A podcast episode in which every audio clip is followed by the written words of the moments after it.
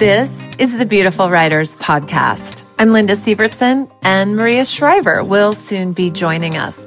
Her gorgeous new book, I've Been Thinking Reflections, Prayers, and Meditations for a Meaningful Life, drops today.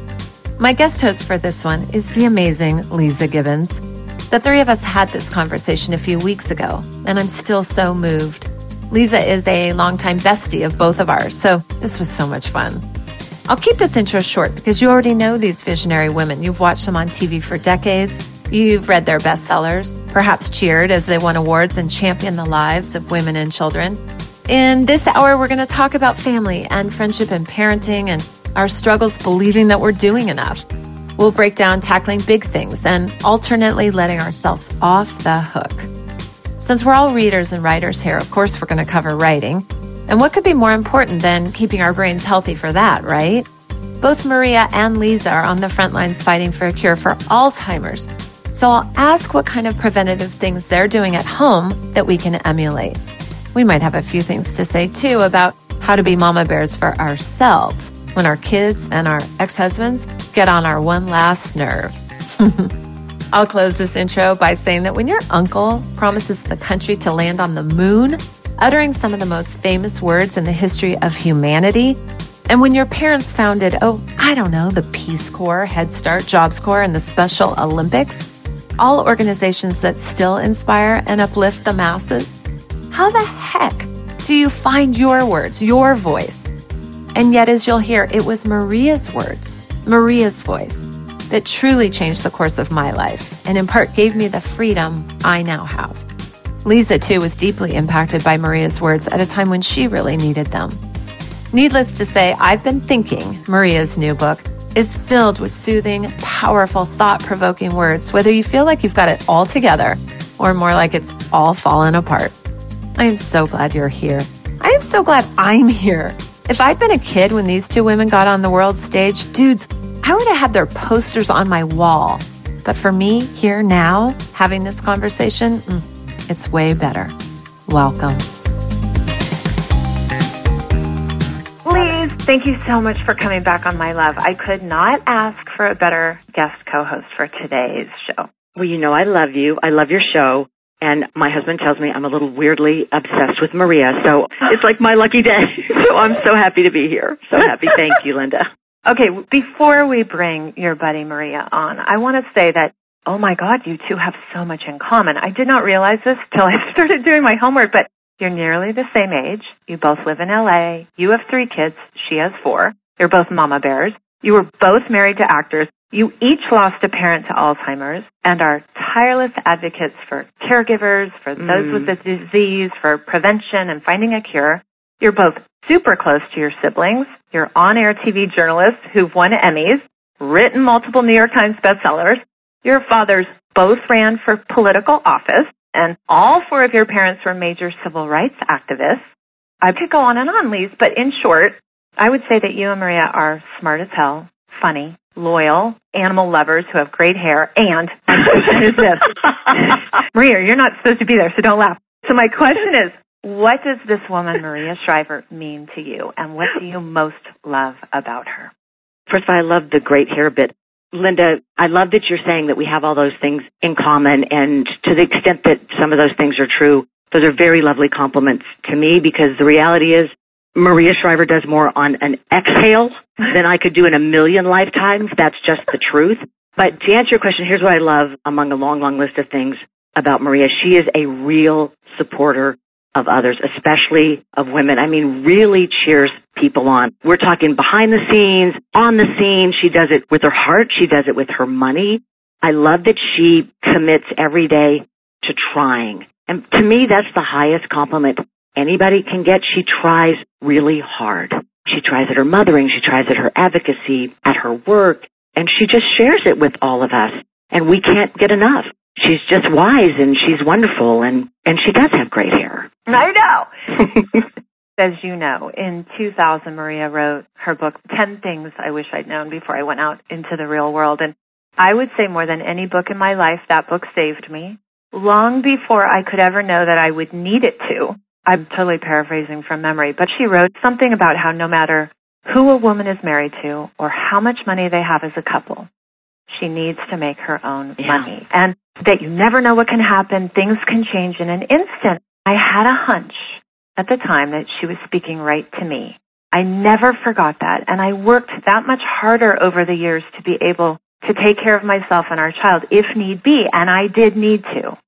And I had a hell of a time recovering when I found out that my husband was having an affair and that I'd need to borrow money from friends, including you, Leeza, who bailed me out so I could keep my lights on. But my career sustained me and it continues to, just as Maria had advised so many years before. I don't know that I would have the life that I had now had she not written that book. So my question to you is, is Wow. there anything Maria has said to you over the years that's changed the course of your life? Oh my gosh, first of all, I love that story. I can't believe it was that many years ago and you have really been through a journey, my friend. you really have. I think so many people have, and I know Maria knows this on an intellectual level and probably at a cellular level too, but so many words have changed the direction of so many of us. But recently, for me, I, I was seated at a table with Maria at an event and there were all these lovely women at this table and it was at a time when Maria's life was going through changes. And there was a very well-meaning friend who was there at the table who said something with the greatest intention, something like, well, Maria, you're just going to do what you always do. You're going to hold your head high and you're going to throw your shoulders back and you're just going to move forward. And that's what you always do and that's what you need to do now. Something like that. And Mm-hmm. I remember thinking, well, maybe I'm not supposed to be overhearing this or whatever, and I kind of fidgeted around and moved my purse from side to side. Maria took a couple of beats before answering and basically said something like, very eloquently and respectfully, not this time. I'm going to be with this as long as I need to see where it's going to take me, and I'm just not ready to move forward. So that's what I loved that uh-huh. that was one of the things that she writes about in her new book. I've been thinking that I'm so excited that we'll be talking with her about today. She talks about it's our own timetable, whatever in your life when you're ready to move forward. So when I heard those words, my life too had been going through some changes and I wasn't doing that great at moving forward and I felt like such a failure. That, you know, what kind of a woman? I'm not a strong woman. I'm not, you know, pick yourself up and dust your pants off and move forward and I wasn't doing that. But when Maria said that, Mm. I thought, damn straight, that's Maria Permission. Shriver right there. hmm and it really meant a lot to me. I never spoke with her about it, but the fact that she had given herself permission and had, even in that moment, she could have just said nothing and said, you know, yeah, well, I'll be fine or whatever. But Yeah. she didn't. She took it on in a very elegant way. And I don't know if anybody else at that table took those words in, but I sure did. Oh, I love it. Maria, how does that feel to hear that from your buddy, Lee? Oh, can I come in now? well, Maria's hiding like around the corner or something. hiding around. Thank you, Linda, for what you said, and I'm really glad that Ten Things uh, spoke to you and helped you. That's the whole reason to write a book. I think is with the hope that it'll help somebody else, that it'll speak to somebody else, bring comfort to somebody else. And regarding Leeza, all those things when you were reading them off that we share in common, our relationship has been really, really long. And the gift that she has given to me, I would mm-hmm. like to say, is that she knows me, sees me, and not my name, not the family I came from, not even the job and all that sort of stuff, but me. And I think seeing somebody is probably the most powerful gift you can give to that person, particularly as people's lives change and maybe people become more famous or they marry somebody well known. We think we know people who are well known, who might be famous, but very few people actually know those people, know them. Leeza is somebody over the years has deepened her knowing of me, deepened her understanding of me. In turn, I hope I've given that back to her. I love her. She's a sister. I never had a sister. I have four brothers. Right. So I've always tried to build a sisterhood really when I didn't have one and be as supportive to other women and get sisters that way kind of. So I appreciate what she's saying. But really the greatest gift I think that she has given me is a knowing of who I, Maria, am. And for that, I'm incredibly grateful and humbled and moved. It's the greatest gift of my life when somebody connects to me and not my name and not my family and not who I was married to and not my job, but me. That's so sweet, Maria. You know, when you write about that, about your girlfriends, the faith keepers. Yeah, right, right. That's a beautiful term for it. It is. Yeah, because they keep your faith, they keep your trust, but they have faith in you when you don't have it in yourself. And this little book, uh, my brother says, stop calling it a little book. I, but I said it to me is a little book. It came from all these columns that I've been writing called I've Been Thinking and people kept saying to me, will you put them in a book? Will you put them together in a book?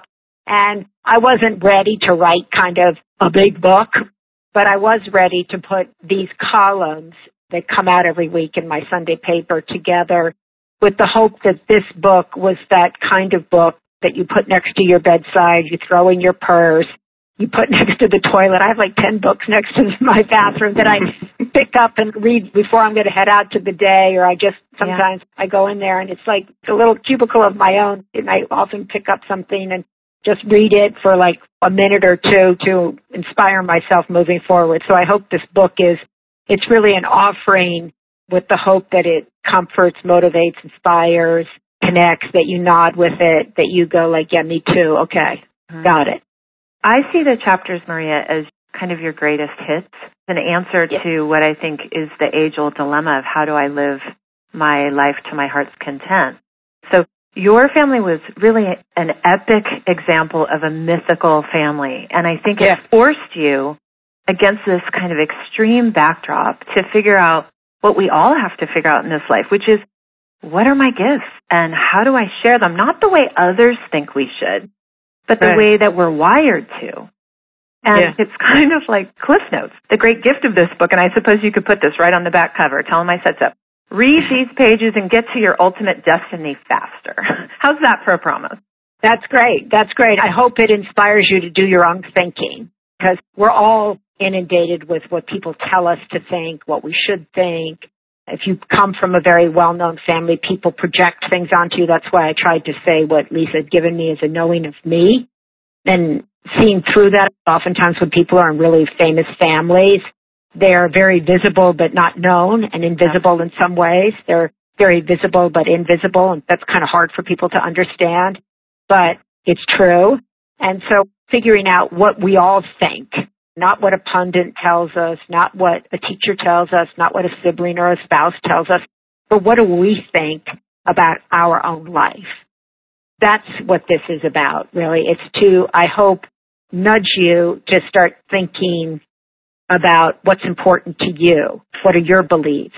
How do you want to walk through life? How do you want to get through things? Because there are things to get through. And in a way, it's almost the most personal thing I've written because it tracks time and I keep writing every week. But my hope is that it gets you thinking. It does get you thinking and you do reveal a lot about yourself, which I do love the blog so much and I'm glad that you went through the public opinion to say, yes, put it together. You talk about what you called your I deserve. And I loved that portion too because so many of us struggle with that and you say everything from you deserve breaks to deserving to be happy to the right to dream and how much those things have changed. That list of I deserve changed for you over time. Yeah, absolutely. I probably couldn't have written that when my mother was alive, actually. Mm-hmm. And I think that that's kind of interesting in and of itself. We become, in many ways, different people when our parents pass away. You still want to make them proud, but you also go like, well, you know, if I had said to my mother, I want to deserve this or I deserve that, she'd look at me like I was from outer space because that wasn't her experience in life. She didn't grow up like that. She didn't raise, as I wrote this, she didn't raise me like that. And so that would have been foreign to her. Mm-hmm. And I probably wouldn't have had the guts to tell her that. So just becoming a little gentler with myself, going like, wow, I actually deserve to sit down here actually deserve to take a day off. It's okay. First of all, she's in heaven. you know, come down here and like quit me or something. But, and just kind of even that recognition has made me a little bit lighter on my own kids. I'm like, wow. Maria, would you share when you were going through and trying to clean out clutter like we do and going through books, your most treasured possessions. Would you Yeah. share the note you found from your mother? The Uh, inscription? yes, there was. I write in that there was a book, and it. I opened it up, and it said to Maria, "I can only love you more from heaven," and it kind of makes my heart kind of break every time I even think about it, because I opened that and I looked and I just stared at it. I was sitting on the floor, and first of all, you know, you see your mother's handwriting. Oh, That's a gift because everything now is email, right? So just to see your mother's handwriting and then the knowing that that was true. I knew and know that my mother can love me differently from heaven. There's a big book actually coming out on her April 3rd, which is why I moved up my book a little bit to give space between the two because my mother was tough. She was a taskmaster. She changed the world with her energy and her fierceness and her rage and her passion. So I know that she loves me more from heaven because she can love me in a way that she couldn't love here. You know what this reminds me of, Maria? I don't remember if I heard you say this the day at your place when Glennon was visiting or Martha Beck was there, but you told a really funny story about Sandra Day O'Connor saying basically, hey, Yeah. what are you doing slacking with your life? And you're like, wait, but I'm doing Architects of Change and I've got this blog and I'm writing a book. And she's like, yeah, yeah, what else? Yeah, no, I said to her, horrified. It was really good. She- I said, you know, I'm working, as you know, just as I'm working to try to find a cure for Alzheimer's. And she goes, but you've been working on that for a while. And I said, well, I said, well, yeah, I know. But she goes, well, what else are you doing? I already know that. I was like, well, you know, that's kind of a big deal. And I said, you know, I'm also working at NBC. She goes, but you've been doing that for a while too. Oh my. And I was stammering, trying to come up with something new that I was doing that she didn't already know because everything that I had been doing wasn't impressive to her. And so I talk about it because it was like my mother That's what I was thinking. yeah, had come down and was sitting right next to me. She was, they're kind of cut from the same cloth, even though she grew up on the West Coast. They're both kind of frontier women. They're like ahead of their time, tough. And so the story is, is that I then, I looked at her dead in the eye and then I was like, you know, I'm working on myself. And then she looked me in there and she goes, that's good. And it stopped her. It was the one thing I didn't dare say to say. I was like, huh! and she was like, huh, that's interesting. That's good. And then You she just she zinged shut her. Zinged her. I, I was so horrified by her. I went into the bathroom and I was sweating. I had just sweating under my dress, under my arms. I was like, oh my God. You know, I felt like I went through PTSD just listening to you tell the story. It was really funny though.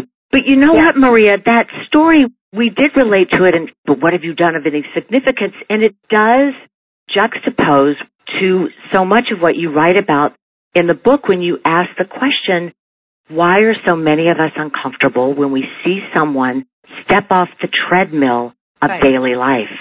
Yeah. Very much so.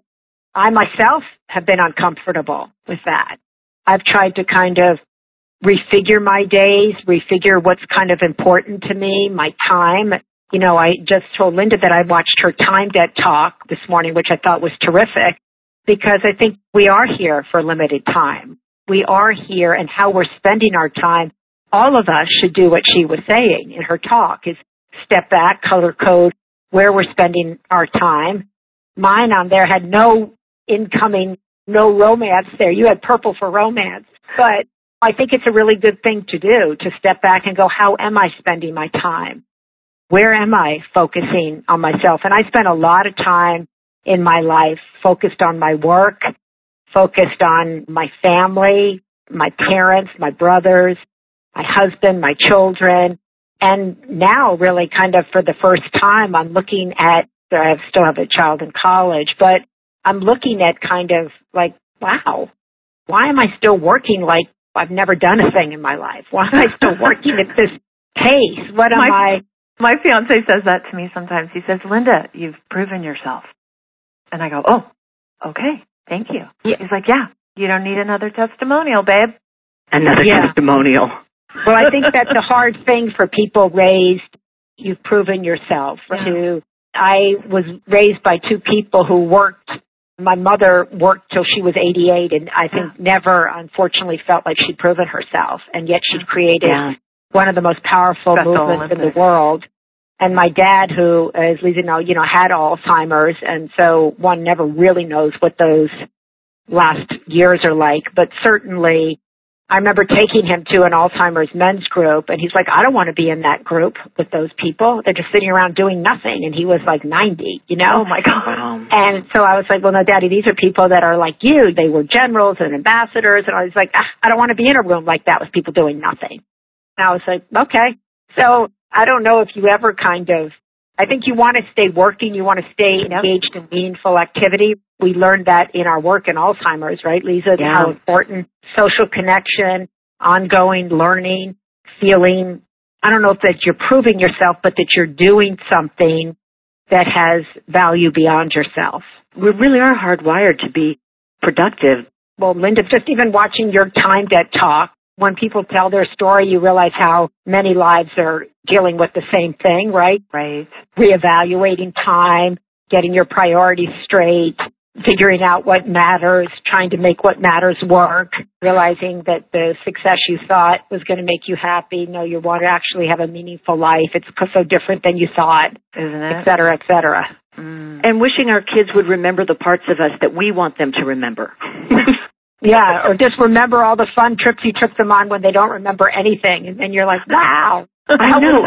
All the investment in them and they remember the weirdest little moments. Don't they? I know, right? Don't they? I was laughing yesterday when I was reading your book, Maria, where you were talking about one of your kids was giving you a hard time, and you're like, "Wait a minute, no, no, no, no!" And you told your version of events. I had that Yeah. same thing with my son yesterday, Tosh, because he's with his dad. He's been staying with his dad, and they're great friends. We're all great friends now, but the divorce was insane. So he starts talking, and I can hear he's kind of doing his dad speak. He's like, "Well, mom, you did this and you did that," and I went, "Wait a minute." Yeah. Yeah. yeah, Here's right? my version, buddy. Yeah, yeah. And right. you know what? Yeah. It takes us a while. I resonated with that same part of the book. It takes Did us a while to own our version and say, uh-uh, honey, uh-uh. stand Yeah. back. That's not Yeah, how Mama stand back. remembers it. Yeah. Stand back, get the f- out of the way. No. Maria, I was really touched in the book when you talk about, and you were clearly moved by your experience with the nuns in Yeah. Erie, Pennsylvania, yeah. right? And Yeah. how do you sync that up when you talk about, and you had said, you know, it shifted your definition of what real power meant. Right. I've had an ongoing dialogue with myself about success, about power, about feminine leadership, about worth, about visibility, all of these things for quite a long time, probably since 10 things. And thinking, oh, if I get a morning anchor job, I'll feel like complete good and I'll be at peace. Like, how wrong was I? So watching those nuns be in community, looking at them working really at meaningful work day in, day out, kind of life changing work by changing people's lives and being in connection, the community really made me think about my life. Did I have community? Was I at the kind of peace that they were at? What was I really doing? They felt so much more content than I felt. So it got me thinking, which all of these experiences do if you stop and let them. Mm. What I've noticed with Leeza over the years, and now having read your book, I see that you two share this in common as well, is that because you have a lot of children, to me, with a single boy, three kids or four kids is a lot. And you've both made your homes kind of a hub, a safe, wonderful social hub so that your children bring their friends over and it's this beautiful community. I'm not even thinking of the work that you've created and the communities with the women's groups, but I'm just saying at home because my goddaughter, Ryan Chandler, absolutely adores you, Maria, and has told me how much you've given her encouragement for her dreams and the way in which your son Patrick has supported her. You're kind of known for that in LA. You both are, of having these communities at home with your kids and their friends.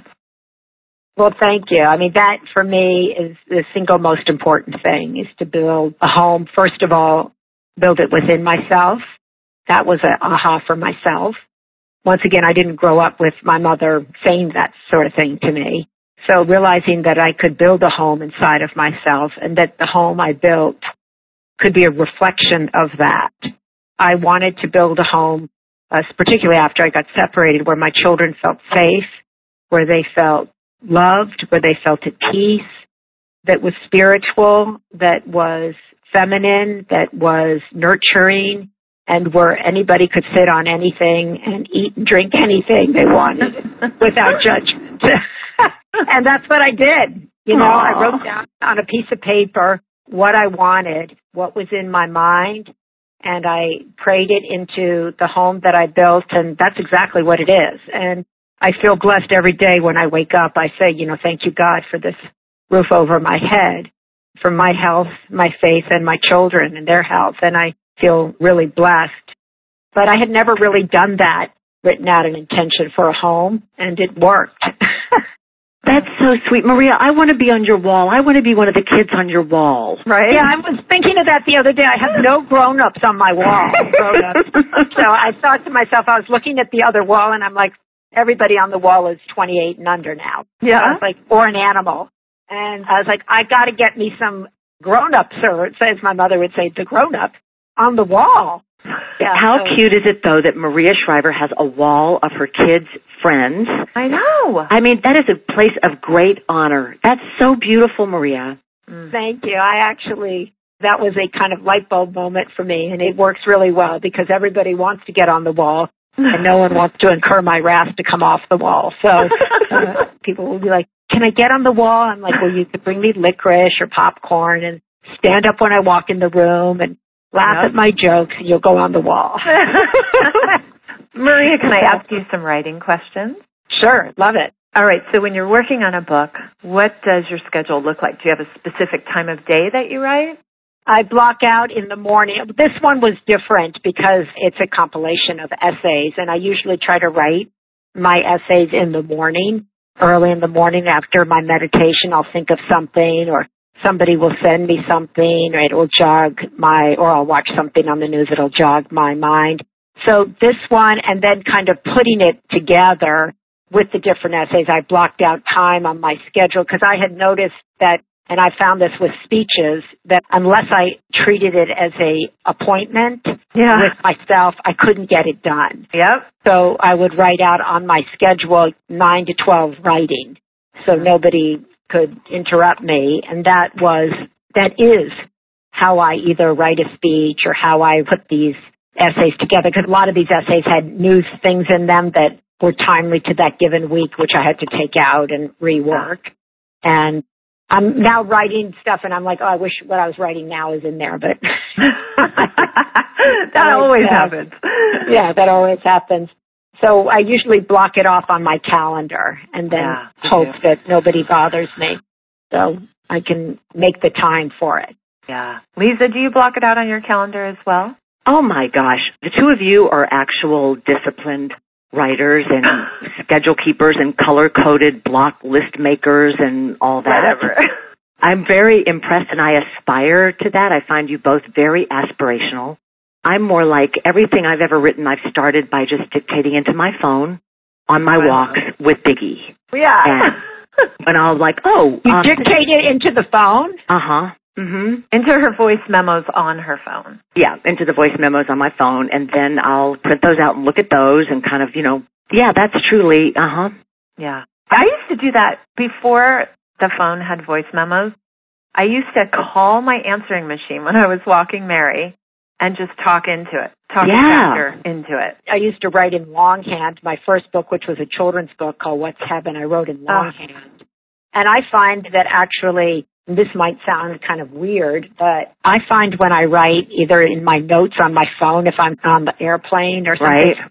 that it's almost sometimes stuff comes out of me that I didn't even know. Yeah. Yes. I yes. had no, and my hand starts writing oh. things. I start writing and I look at the words and move them around as I, because I'm very kind of word. A friend of mine once said, "You're a word hoarder. You're a word hoarder." I was like, "Wow." but it's almost like I didn't even know I was thinking that.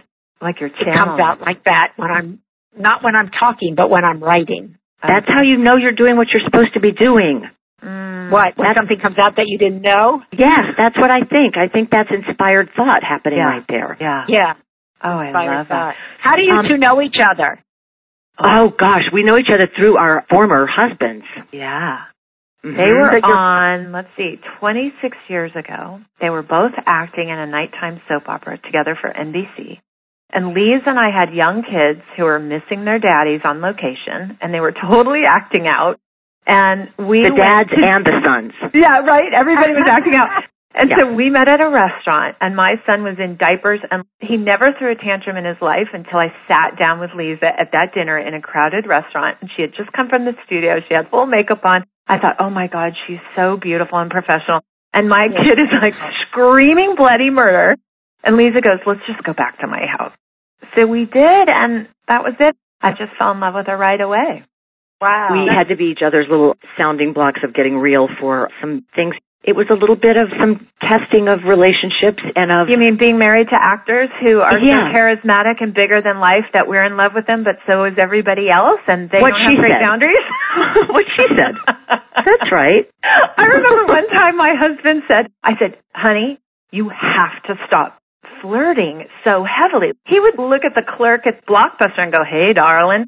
And so he came home one day and he goes, Okay, I heard you. I'm going to stop flirting. And then I thought about it and I said, But if you stop flirting, you're going to turn off your light and then you're never going to get hired because it's that same light that makes casting directors fall in love with you. He couldn't figure it out, so he turned off his light for a couple years, hardly got any jobs turned it back on, got a whole bunch of jobs, and then, you know, the whole other women thing started. it's very complicated. Yeah, I think that the truth is life is complicated. I it's think complicated. life is for everybody, for everybody. I, I think it's, as I say to my children, everybody has something, everybody is going to have pain, everybody's going to have heartbreak, everybody's going to have highs and lows. For everybody, it's going to be complicated and simple, confusing and clear all of these paradoxical things and you will navigate through it all. And at the end, you will have built what I said is a meaningful life. But don't think that it's not going to be complicated, that stuff isn't going to happen, but know you'll get through it. Mm. Well, and Maria, that's so right. And I was so glad that you have found many occasions, including in your latest book, I've been thinking, you found a lovely opportunity to talk about mental health issues, which you said correctly so. Everybody has mental health issues. Everybody. And you, yeah. and you applauded Prince William and Prince Harry for bringing these yeah. things forward and normalizing that we need to support each other's journey to deal with our stuff. Right. That's the key right there, Leeza. It's to not be shocked that something happens to you. You're like, oh my God, something happened. You're like, uh, duh, yeah, something happened, right? and it's really not even about the other person when something happens. It's about you. And who is in your faith keeper group? How are you going to yep. navigate it? Who are you? What's meaningful to you? What do you think? And so that to me is the hope of this book is that it serves as a companion to everybody along the way and that everybody know that life is complex and complicated but that it is survivable if we stay together and we don't put up this facade. You know, I hate like sometimes women have a baby and then they're like, I'm in my size two jeans one week later and you're right, like, what? you know, or like, I'm, you know, or whatever. Because these kind of false images, that's what I really liked on the Grammys, the suicide video, um, oh, with the call in mm-hmm. line. Cause you saw all these pictures of people in quote happy lives and then it said all of these people called the hotline. Yeah. The suicide hotline. And the image of what we project to the world and the reality, I think that's the challenge for all of us is to try to match our outer projection of ourselves with our true projection of who we really are. And so what I like to say to my kids is I'm flawed. I'm imperfected. They're like, move on, get up. I'm like, no, I can't. No. I'm on the floor. You know, I felt no, like I grieving. Can't. I felt like allowing myself to grieve my divorce was phenomenal. I did not care. I walked through my neighborhood with my dogs with snot running down my face, my tears everywhere. People would say, "How are you?" I would say, "Not good." And I felt like that was the first time in my life where I allowed myself to be a hundred percent authentic. And I had never asked for help before. I, I love how you talk about this in the book, Maria, about asking for help. I was just blatant. I called Lise. I was like, dude, I need money. And she's mm-hmm. like, okay, here's a check. I wasn't even wow. embarrassed. You, Leeza. we had never missed a bill. We were late on one mortgage payment our whole 19 years of marriage, and that was only because he had had a burst appendix and was in the hospital, and we just forgot. We were late by five days or something. But I had never missed a bill, and suddenly when I was faced with losing everything, I thought, who cares? This has no bearing on who I am as a person. Right. I am not a bad person because my husband doesn't love me anymore. Somebody said to me, aren't you embarrassed? that your husband cheated? I'm like, what? Why? I was a great wife. I'm not in the slightest bit embarrassed. Good and I think it was because I was so free with my grief that I got through it and that we can be friends now. But it's also okay to be embarrassed. It's okay to feel shame. It's okay oh, that's a good point.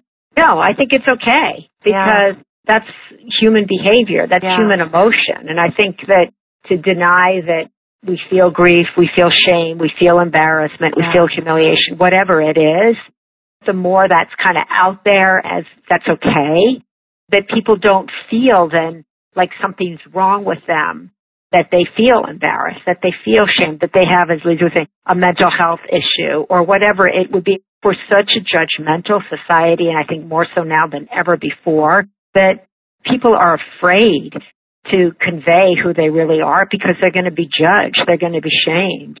After your video, Linda, when I was watching it this morning, up popped the Monica Lewinsky video. Oh, I love that one. Right after yours. So I was like, okay, I'll just, I hadn't watched it and I watched it. Oh. And shame on all of us as judgmental as we all are. That, that's right. one of the things that I find myself really wanting to work on all the time is to make sure that I can eliminate whatever judgments I have because the one thing I've learned later in life and I focus on it now all the time and this whole Me Too has brought it up is none of us know anything about what anybody else is going through. No. None of us. And we just have no clue what's going on in people's lives. So how can we judge them? Because we just don't know. If we stop pretending we know about other people's lives and just focus on what we think and what we're doing, and how we can make the world better and stop being in this position of judging people, we would do ourselves and our fellow citizens a favor. And according to Gabrielle Bernstein, who I interviewed about her book Judgment Detox last month, when you stop judging, you get more magical. Things flow better. Your life works better, which sounds kind of woo, but then when you really break it down, think about how much more time you have if you're not going to be judgmental. For that reason alone, it's a good idea to stop. Yeah. What a waste of time. Well, but Maria, you, you write, Maria, in your book about the complaining. Yeah. Ah. Well, that came from the story where I was sitting around with all my brothers and we were like, can you believe our parents did this? And God, mommy did that and daddy did that. And I was like, wait a minute. We're all five best friends. We're all sitting here together in their house. We all depend on each other. Wait a minute. they must have done something really right. so imagine if we just stopped complaining and actually took that off the table, took that off the day. Imagine what our days would be like. And so I really try to do that or confine it to a certain amount of time. I said to my son the other day, I said, maybe you could confine your complaining between 8 and 8.30 or between 5.15 and 5.30 and then free up the rest of the day because I'm happy to listen to you in that period, but really not all day long. I'm tired. hey, Leeza, will you do the uh, rapid fire? Oh, yes, Maria, if you're ready for a rapid fire, apparently this is a standard feature mm. of Linda's oh. show, and I have been given the time to do it. So are you ready? Yes. Okay. LA or Hyannisport? LA. LA. Yeah. Well, I don't know if it's for a day, the life, or there's, I need more information. If you're asking me where do I want to live, not Hyannisport full time. See, this is the author of I've Been Thinking. She you don't have to qualify or explain yourself, girl. Yoga or Soul Cycle? Yoga. Woo! Ding, ding, ding, ding, ding. Speaking of yoga, oh my gosh, have you done Leeza's three week yoga retreat yet? Wait a minute, I'm going away for three weeks.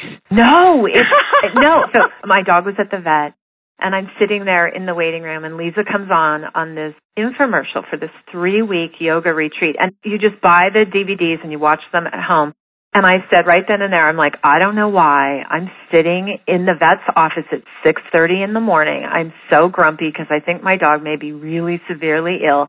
And I said, okay, God, if she dies, I will take it as a sign from you to take better care of myself. And I'm buying, I won't call Leeza because I know she'll give it to me. I'm going to buy it and support the cause. And I'm going to do this damn yoga because I've been thinking my whole life I need to do yoga.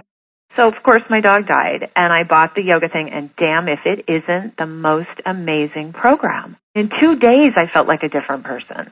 No, oh well, okay. Well, I'm going to do that because I'm all so about funny. feeling like a different person. it's, all, it's all about what we've been talking about, which is just giving yourself because Maria, your book is all filled with and begins literally every chapter with a prayer, whether you call it, yes. and you say whether it's God or Buddha or Adonai or whatever you yes. call your higher power or just, you know, right. finding that part of yourself, just that meditation, that reflection, just taking that time every day to listen, yes. to set your intention, to, you know, Breathe.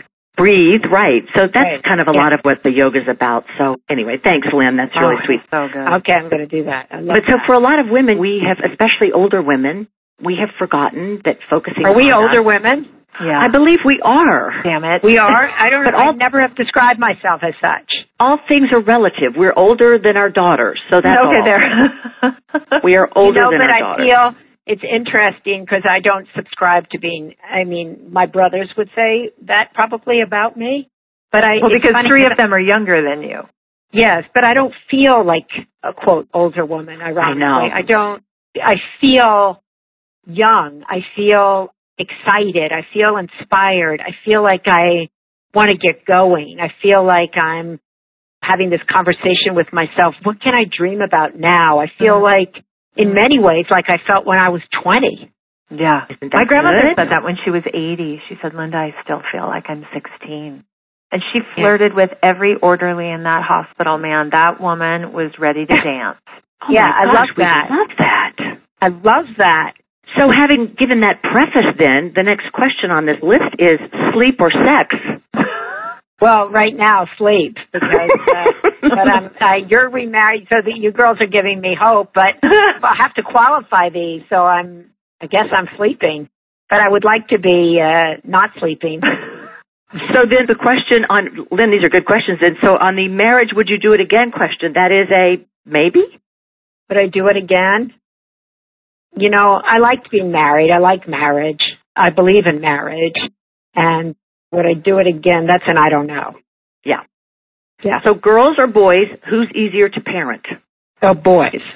boys? what? Not for Leeza and me.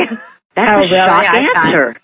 really? Yeah, I found that boys are more physical or more, but I find in my house, the girls are awesome. They're the ones that when I got sick took care of me. They're the ones that make sure I'm eating the right stuff or going to the doctor and doing all that sort of stuff. But there's a, a lot more going on with girls, I think. Yeah. Yeah. Yeah. No, I actually do agree with that. That's funny. Yeah. Boys are straightforward. So yeah, which do you prefer? Your on-air TV appearances or being in your jammies and writing your books?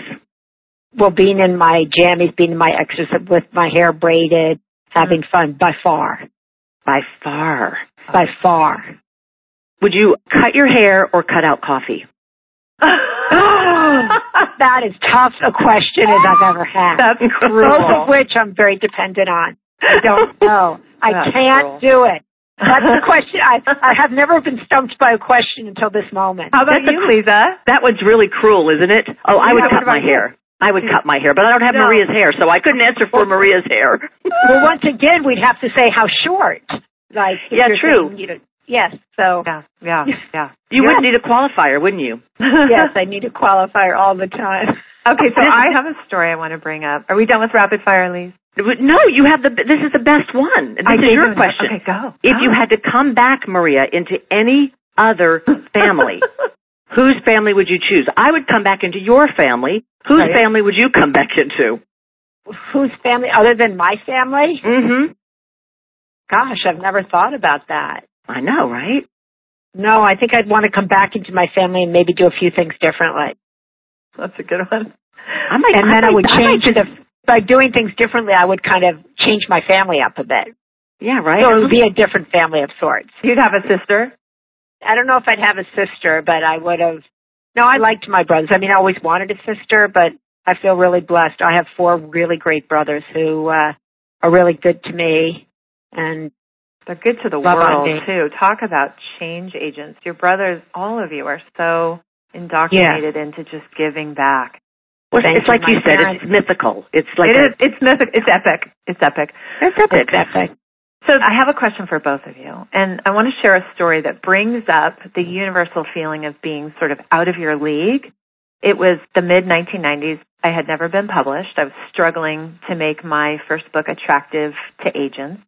It was a book of interviews with celebrities about how they had succeeded, not unlike this show, only it was more spiritual and environmental even. Leeza, I don't know if you were in it yet, but I knew at the time it was crucial for me to have A-list interviews if I was ever going to be able to sell it. So I'm at Caesar's Tahoe. I'm staying on the top floor and apparently Michael Jordan was as well. He had just won his fifth NBA World Championship, so you don't get any bigger than that. And I'm on my way down to the lobby for dinner. Michael and I end up alone in the same elevator, and we've got 32 floors to make a connection. And I'm thinking, oh, clearly I am in God's pocket right now. I am in the very right place at the very right time. And so as I'm feeling all excited, we're on floor 29, 28, 27, and I'm thinking, what's wrong with me? Why can't I say anything? 24, 23, 22. And I look down and I laugh nervously and I utter the single most brilliant words that any interviewer or salesperson has ever conjured. Here's what I said. Um, Michael, uh, you, you wouldn't want to be interviewed for a book I'm writing, would you? 11, 10, 9. And he's like, uh, nope, don't think so. He says, 7, 6, 5. But thanks anyway. And the doors open and I'm thinking, oh my God, the elevator speech that every artist knows you're supposed to be ready for. Who the hell knew that was literal? So I ask you both, starting with Maria, did you ever have an elevator speech fail or a time that you thought your future rested in one person only to have that dream totally dashed? No. That's No. fantastic. That's charmed, babe. I'm trying to think if I were in the elevator with Michael Jordan. Um, yeah. what would I actually ask him? And it comes back to how I started this conversation. Please, I think one of the things that well-known people really miss or really don't get enough of is a knowing of themselves, Mm. like uh, normal questions, normal, an occasion to be themselves. And so I'm trying to think if I were on the elevator, what would I like to ask, or I find myself sometimes when people, I'm on an elevator, what has meant something to me when someone said something to me, and it's usually been, thank you for your work on Alzheimer's, or my mom has Alzheimer's and I know you're dead too, how are you doing, or something like that. Oh, yeah. And I have found in my journalism when I did that, and then I followed up later with an interview, I always got an interview. Yeah. So you start with the human connection first. Yeah, I start with the human connection. And not the bullshit, what can I get from this person? Yeah, but if you only have a minute and you're trying out who would, it's kind of like today, people like, I want to take a selfie or something. We're in a time when I think guess everybody wants that. Or you feel like your future depends on one person and you didn't get an interview with Michael Jordan and you have this beautiful podcast. Yeah. So your future doesn't depend on one person, right? No, it it doesn't never depend does. on that interview. I've had those interviews and I still got fired. You know, oh so my it's, God. it's true. So I think your future depends on you. That's so interesting. You know, I am a wild liberal, right? I'm a tree hugging liberal, but I will say that the best thing Donald Trump told me when I interviewed him in 2000, he said, Linda, even at my level, nine out of 10 business deals fall through. So I've learned never to put my hopes into any one thing and to always be working on lots of things at the same time. And that advice has helped me a lot in my career. I no longer ever bank on just one outcome, ever. But I did Yeah. before that. Yeah. Well, Maria writes in the book about how hard it was for you to learn to ask, and you talk specifically about asking for money as it relates to money for research and asking for scientists and people to come on board with Right. your work. And that's hard even for you. It's hard for everybody to, Yeah. whether you're asking for a job or you're asking for permission or you're asking to be hired, whatever it is. And those thresholds really do reflect back on our worth and where we began this conversation, which was your list of I deserve. right? Yeah. Uh, Right. and it's really kind of an interesting, the more you do it, the stronger we grow that muscle. But it's a really hard thing to do. Leeza, do you have any epic fails? Any elevator speech fails? Oh, I have. A, I was going to say I have a very long list of epic fails, but um, Yeah, I, have also, I have epic Yeah. fails. I just don't have them in the elevator. I meant in Yeah, that me either. I don't have that same thing either. But I, anybody's ever been a beat reporter, you have lots of calling and getting told no for the Yeah. interview. You get used to being conditioned by no, so you no longer assign that awful negativity to no. It's just an answer. So you do get used to that and you learn how to kind of triage that kind of neutrality of the no. And the formula for me was three no's turns into a yes. So I would just try to mm-hmm. quickly get to the no's so I could begin to add up to yes. Yeah, and I used to notice that no means maybe and maybe means yes. So a lot of my no's actually turned into yeses. Oh. Like even with Maria, I pitched to you, Maria, not through you, but through your assistant, maybe a year and a half ago, this show. And she said she's not working on a book right now, so this isn't Yeah. the right time. But when she is, it may be the right time. So, Right. and then when I wrote to you about your, gosh, your blog really moved me, the one about the fire. So I think it was around Uh, December 10th, you yeah. wrote, you were evacuating almost, as Yeah. was I. And so we were faced with that momentary, we've got hurricane whipping winds with fire out the windows and you're thinking, what am I going to take? And Right, you and I grabbed the same stuff. It was letters Yeah. from our parents and drawings Yes. from our children. And I had the same reaction. When I read your blog, I had goosebumps on my kneecaps because it was the exact reaction, which was, I had no idea I needed so little of the things I have. And it was Amen. such a beautiful experience to run through my whole house and open every drawer and just go, okay, I backed up my photos when Katrina happened. I learned how to do that. I have the pictures that mean the most to me. And now I've got the letters from my parents, a few things of theirs, just like you did. And I've got the pets and my kids. I've got it all. Right. And what a freeing thing. When I read your blog, I wrote to Leeza and I said, Lise, it's time. Maria. And she's like, oh yeah. and then that, thankfully but I think that is true. Certain things have timing. There's timing for all of these things in life. That you write this kind of book now and you write a different book later. You give this kind of speech now, you do this interview now, but later you do something else. And it's allowing people their timing, respecting their timing, respecting your own timing, and to just keep trying, which brings me back to what Leeza was saying. Just keep trying. Keep trying to get it right. Keep trying to put out into the world good work. That's what I say to my kids all the time. She's like, my daughter's like, I didn't get this, I didn't get that. I said, that's okay. Just keep trying. Just keep trying. Look at mommy. I'm 62 and I get turned down all the time, but I just keep trying. but just keep going. And that's it. That's it. We're all here for a minute. Yeah. For the goal minute. is to live, as I said, a meaningful life. To have the time to do that, we're blessed. And uh, just to keep trying until you can't try anymore. When you And- say we're here for a minute, that reminds me of the best advice Leeza ever gave me, which I tell so many people. Leeza, I said it to a 15 year old boy the other day. He walked into my house. My sister is working with the foster care system to mentor him, and he has never known his parents. He's just had a very, very, very tough life. And he came over to the house, and I was nervous about it because our house is beautiful. And I've lived in shacks before. Leeza knows I've lived in guest cottages with pea stains on the carpet. But I happen to live in a really beautiful home now. And he came over and he was a little freaked out by it. He said, Oh my God, it's the prettiest house I've ever seen. And I remembered what you said, Leeza, when I went to your house. When I lived in a shack, Leeza lived in the old, what was it, the mansion, Jane Crawford? Oh, the Joan Crawford house. The. Joan Crawford house, the big pink house. Oh. So I went to Leeza's house and I was kind of awestruck and blown away. And you said to me, Leeza, everything is just on loan to us for this lifetime. Mm-hmm. And that rocked and changed my world. I thought, oh. And so I said that to this 15 year old boy. I said, you know, I've lived in one room. I've lived in a couple of one rooms.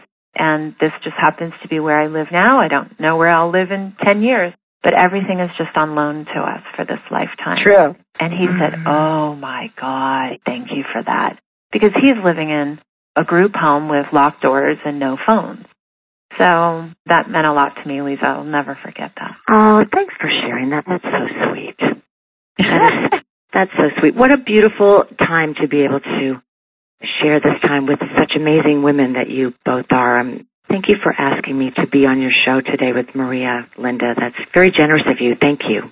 Oh, well, Leeza is a know, I call an architect of change because she's doing such extraordinary work in this space that we share, the Alzheimer's space. And I'm really grateful. There are not a lot of us in this space. And I'm always so grateful to be working alongside of her, supporting her with what she needs as she does for me. And I feel like she's one of those people I know I could call at any time and she knows the same. Yeah. And now she's introduced me to you. And so that now we have another little circle. They're all yes, we do. I'm, be- right? I'm beyond grateful. You know, I grew up watching every episode of Dick Cavett and Merv Griffin and Johnny Carson and Joan Rivers and Phil Donahue and Oprah and Barbara Walters and Larry King and David Letterman and read all of their books when they wrote them. And with no idea that I would ever do this for a living or work for a magazine writing cover stories for years, I had no idea. All I knew is that that's what I cared about. I didn't care about movies or kissing co-stars. I just wanted to talk to people who were changing the world. And it's been one of the great joys of my life to be friends with Leeza. And I was so nervous when I met you, Maria, at your place. I couldn't even talk. I was just hanging out in the back with my arms crossed, staring at you really weird, like a total stalker. You've just always meant a lot to me. So, oh, thank you. That's a thank huge you. honor. I have one more question for you guys. So this question is for both of you, starting with Maria. After all the years you watched your parents struggle with Alzheimer's and its effect on the family and all the scientific research you've poured over and interviews with doctors and alliances with hospitals and caregivers, what does protecting yourself and your family look like on a daily basis at home? What top things can you recommend, things you do with your kids, from movement, diet, sleep? What can we replicate at home that you do? That's a big question. Uh, Maybe the top be- three. How about that? Well, I would begin by saying that what I hope I did was show my kids what caring for a parent with Alzheimer's and or stroke, because my mother had strokes at the same time, what that looks like. And so they know what that looks like, which is why they're really clear they don't want me to get Alzheimer's. Right. Because they've seen that up close. And I think that's important for kids to see. And I think it's an important conversation to have with your family about what does care look like? What does it entail? What does it cost? Who's going to do it? I think they're very aware of my work, involved in my work, and they know that I talk a lot about a mind healthy diet. I talk about I need to move today because it's good for my brain. I never say it's going to get rid of my thunder thighs, as my brother says. but uh, I'm really clear. I'm exercising really for my brain. Actually, oh. the truth, I want to eat for my brain, or I'll say I don't want that person back in my house. They're not good for my brain. I say that. Uh, okay. Uh, because can true. you tell us what you do eat for your brain? That's great. Well, I eat very differently now than I used to. So I eat blueberries. I put brain on or MCT oil in my coffee. I put it in my shakes. I take a vitamin pills. I take supplements that I never used to take. I meditate. I'm stricter with my sleep. I go to bed earlier. Yeah. I meditate every morning. I put uh, CocoV in my shakes. I try to eat more protein and fats. I try to cut back on sugar, although it's really hard for me. I have a real sweet tooth. Yeah. So I'm in battle with that. And I think most I, of us are in battle with that. Yeah. My best friend came to one of your movement events. Well, Ryan Chandler's mother, Diane Chandler. Right. And Move for mine. Yeah. Yeah. And Di said, she called me on the way home and she said, we've got to get our friends off aspartame. I mean, I've never had aspartame, yeah. but Diane did drink it. She'd have diet drinks and stuff. Not that she needed them, but she said, we've got to get everybody off aspartame. She said that one of your doctors at the event. Yes, all the studies do show just that. one yeah. soda a day gives you a 50% chance increase in Alzheimer's. Is that true? Well, it definitely is connected in studies yeah. to Alzheimer's and other dementias. What we're really learning, and Leeza knows this obviously as well better than I do, which has changed really in the last couple of years. We're learning a lot more about the effects of processed food, for example, on the brain. We're learning a lot more about what we can do today to activate our brains, engage our brains. This is all because of technology. Oh, right. Because of research and stuff. We know a lot more today than when Leeza and I both started. There's a lot more information about the effect of sugar on the brain. There's a lot more information about chemicals like you're talking about on the brain. So I think it's little processed foods as you can do. Now that's not possible for everybody. And a lot of the times people say, well, do you do actually everything you say religiously? I'm like, no, I don't. That's the truth. Yeah. Um, you can find me walking through a um, airport, and if I smell those pretzels, I'm I'm in the line. you know, but uh, I have the information, and I try as Yeah. best I can to implement it. I don't drink sodas at all. Not at all. Yeah, I don't Yeah. either. Leeza, how about you? Daily habit? Yoga? Maria's list was almost a complete one in terms of, you know, I have to smile because we used to not know about medium chain triglycerides and adding that to things. And I whip it up now in my coffee every day and the supplements that I take on a daily basis, I would have rolled my eyes even five years ago thinking Yeah. that I take that many things. But now we have studies to look at the efficacy of these things. And we know that in autopsy Alzheimer's brains, for example, we've known for a while now that they're deplete in D and they're deplete in B12 and things like that, that mainstream communities now are saying these are the kinds of supplements that people are recommending. And brain games, it's now not just, oh, crossword puzzles. Now they're looking at particular games that are showing protective benefits for brain health. So yes, and meditation, things that are not just, why don't you try it, but you really should be if you're serious about being at risk. And as Maria always says, if you have a brain, you're at risk for Alzheimer's, Right. whether you have a family Right. history or not, then we should all act as if we're at risk because we really Yeah. are. But Yeah. I think that to borrow tomorrow's trouble today is kind of fruitless. Right. But to be naive is no way to live your life. So I always tell my kids too to be present, to be involved in their own lives and in changing the potential for the future, to make their wishes known, to be very aware of my wishes. I think those things are urgent. And to be aware that the science is evolving every day. You can make yourself insane. So to be go- Yeah. going through at night, you know, searching the internet and kids are always laughing, say, oh, it's WebLG again. There she goes. Yeah. so where can our listeners get a list of the best supplements? Is there an easy book or something that you recommend so that they can learn more about MCT oil and which vitamins are good? Well, I would say, first of all, that they should talk to their doctor. Okay. Um, that's the most important thing. If they're 60 or so and above, they should meet a neurologist. They should talk about their cognitive health, maybe do a cognitive baseline test. Supplements are good for certain people, not for others. So it's all very personalized. So I wouldn't say to somebody, go and take these supplements because I don't know their medical situation. So I would just say to check with your doctor. There are a lot of books out there now that talk about a lot of these supplements and talk about Alzheimer's prevention and the end of Alzheimer's and you are your own healing self. There's a lot of information out there, but if you have a doctor that you trust, I would start with that and knowing your own, Yeah. you know, tests of your own blood, et cetera.